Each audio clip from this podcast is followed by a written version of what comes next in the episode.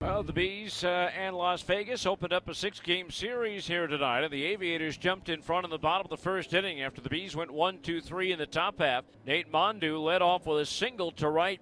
Pete Kozma pulled a double into the corner and left, putting runners at second and third with nobody out. Seth Brown grounded out to Luis Rengifo at second, bringing home Mondou to make it 1 to nothing. Kozma advancing to third.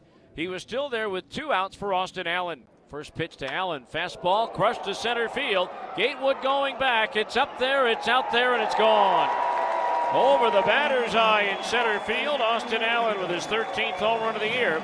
And it's 3 to nothing Las Vegas.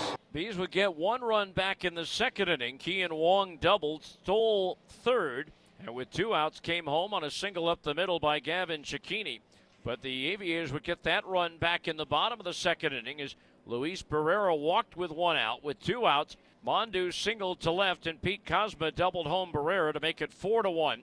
A sacrifice fly by Mickey McDonald in the third inning made it five to one, but the Bees would start to chip away.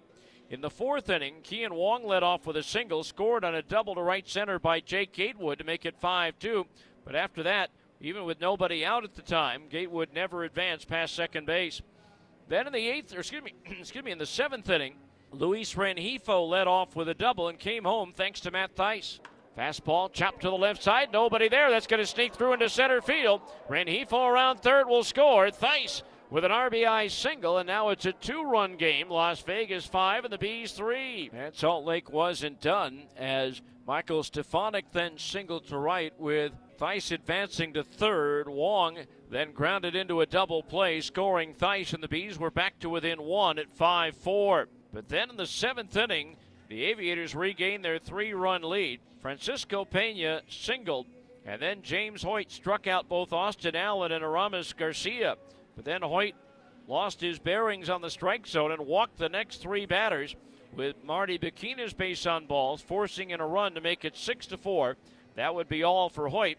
Oliver Ortega would come into the ball game and deliver a wild pitch to score a run. That made it seven to four, although he struck out Skye Bolt to get out of the trouble. And so the Bees were down three heading into the ninth inning with Brennan Lund, the leadoff man.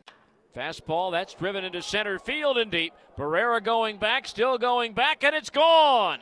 Brennan Lund with his second homer of the year against AJ Puk, and now it's a two-run game at seven to five. But the next three batters were retired by Puk, who recorded his first save of the season, and Las Vegas claims game one of the series by a final score of seven to five.